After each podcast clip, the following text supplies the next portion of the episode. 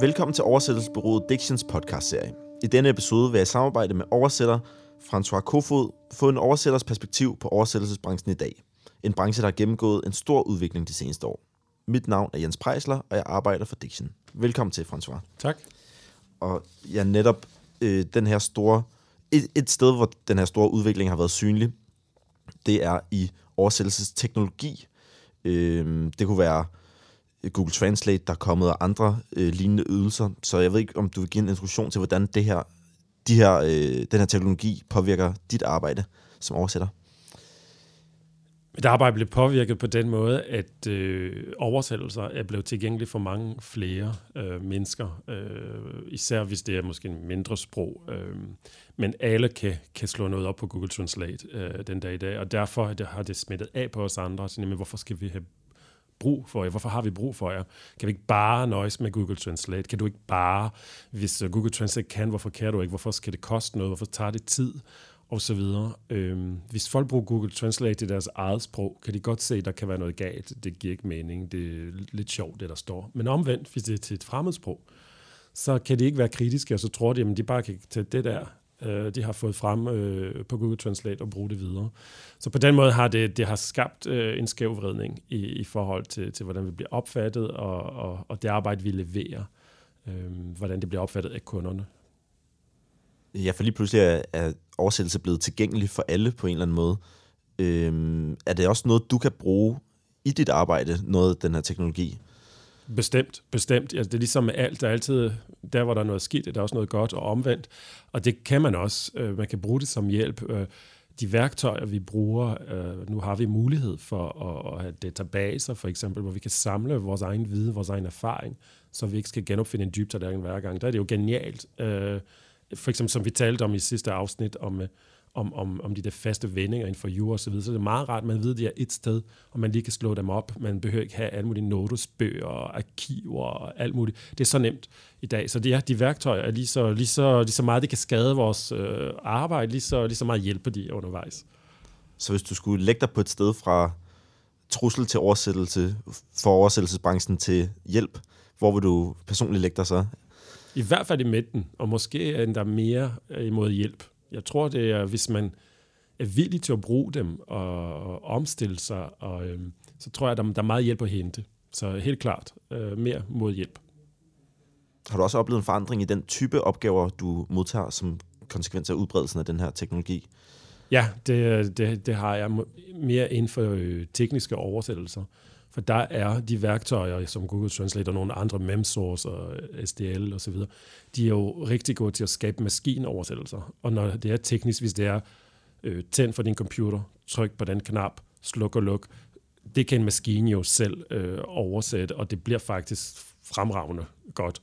Øhm, så der, der har det øh, ændret øh, meget, øh, den måde, vi bliver, vi bliver kontaktet på, hvad det er, vi skal hjælpe med udbredelsen af den her teknologi er jo bare en af mange store øh, forandringer, der har været inden for, inden for branchen. Og du har, som du tidligere har nævnt, været et par år inden for den her branche. Øh, så hvordan har du ellers oplevet, øh, hvilke udviklinger har du ellers set ske i din tid som oversætter? Der er sket meget, så jeg har været i gang siden 99, som vi talte om, og øh, der er sket meget via internettet generelt, øh, fra at være et lille, lille lukket land Øh, så pludselig øh, har alle adgang til omverdenen. Det har betydning for priserne, for eksempel, at nu kan man, øh, om du sender noget til Hawaii øh, til en halv øre, eller om du sender noget til Østerbro, øh, der koster 1000 kroner, øh, det er klart, pludselig skal man konkurrere med den store verden.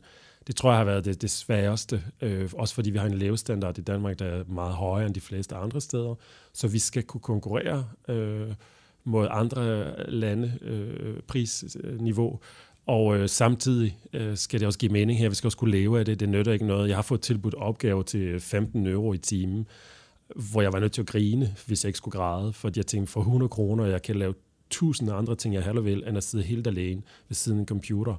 Øhm, jeg kan undervise øh, i, sport og løb og fitness øh, for tre gange så meget, og det er noget sjovere og sundere for min krop, end at sidde på en kontorstol øh, hele dagen og oversætte et eller andet, man tænker, gud.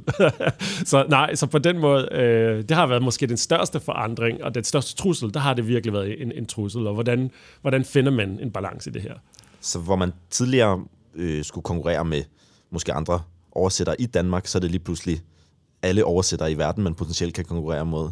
Ja, potentielt er det det. Du er op imod den store verden. Ikke? Øh. Øh, hvad har, er der noget, noget, noget, du har gjort, eller noget, man kan gøre for at tilpasse den her nye virkelighed som oversætter? Er der nogle overvejelser, du har gjort der? Ja, nogle overvejelser og tilpasning tror begge dele. Øh, først i overvejelsen netop at finde en vej. Hvad, hvad, hvad skal jeg gøre? Som vi også har talt om, er et netværk i dag jo nøgleord til, til rigtig meget. Øh, så, så det var det, dyrke det netværk, der er. Øh, hvad skal man sige, øh, blive kendt, gøre sig kendt på det, man, man kan. Øh, den faglighed, man har, den ekspertise, den viden, den erfaring, alle de år, der er gået. Og så bruge dem aktivt. Også for at kunne slå øh, i bordet og sige, jamen det kan godt være, at du vil give mig øh, 15 euro i timen, men altså efter 20 års erfaring, find mig en anden i en anden branche, der får 100 kroner for at have, at have 20 års erfaring. Så det at, at, at ture stå fast på det, tro på det, og have is i maven, og sige, jeg skal nok få solgt min, min, min, min ydelser, hvis jeg, tror, hvis jeg selv tror på det, jeg kan. Så på en eller anden måde, for at opsummere øh, den her snak, vi har haft, hvad vil du så vurdere er den største udfordring øh, ved at være oversætter i år 2022, og måske fremadrettet også? Men det er at finde, at finde en plads, den største udfordring, det er at finde sin plads i den her verden, mellem øh, værktøjerne, mellem øh, den nye måde, fordi pludselig får man også tekster, der er genereret af maskiner, så ens opgave i dag det er at, at rette maskinoversættelser. Så det er også en ny måde at arbejde på. Så find sin, find sin plads. Hvad, hvad, hvad, hvad er det, man vil, for det første, og hvad er det, man kan? Og jeg tror, jo mere øh, nicheagtig man kan blive, jo, jo mere, øh, altså de spidskompetencer, man udvikler, der, der ligger der noget der frem for at sige, øh, jeg, jeg kan det hele, og så ender man sådan ingen steder. Øh, så ja, så, så find, find, find det, du brænder for, hvad du kan lide, og, og bruge de værktøjer, i stedet for at afvise dem. Så jeg, jeg hørte dig snakke om den her blanding mellem at specialisere sig, øh, men samtidig øh, indrette sig efter øh, den her udvikling, der, der øh, foregår. Øh, og lad os da runde af med Øh, på den note, øh, tusind tak, fordi du vil være med, François. Selv tak.